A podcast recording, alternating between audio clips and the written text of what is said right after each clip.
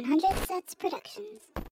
Okay, so clap once so I can get the sound line. Perfect.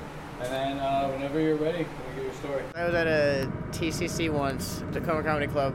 I had this joke about this threesome I was in, and it just didn't. They just hated it. They're like, I, I just thought it was misogynist or some shit. It was, it was bad. And then I followed, and I was like, no, no, no, but they're gonna like it. And I just kept telling this threesome joke, and eventually I, uh, I it ended, and I was like, you know what they'll like uh, next is a joke where I compare girlfriends to cats, and uh, they just they fucking they hated me. haven't haven't been I've been back since, but haven't been hated that much since. That's for sure.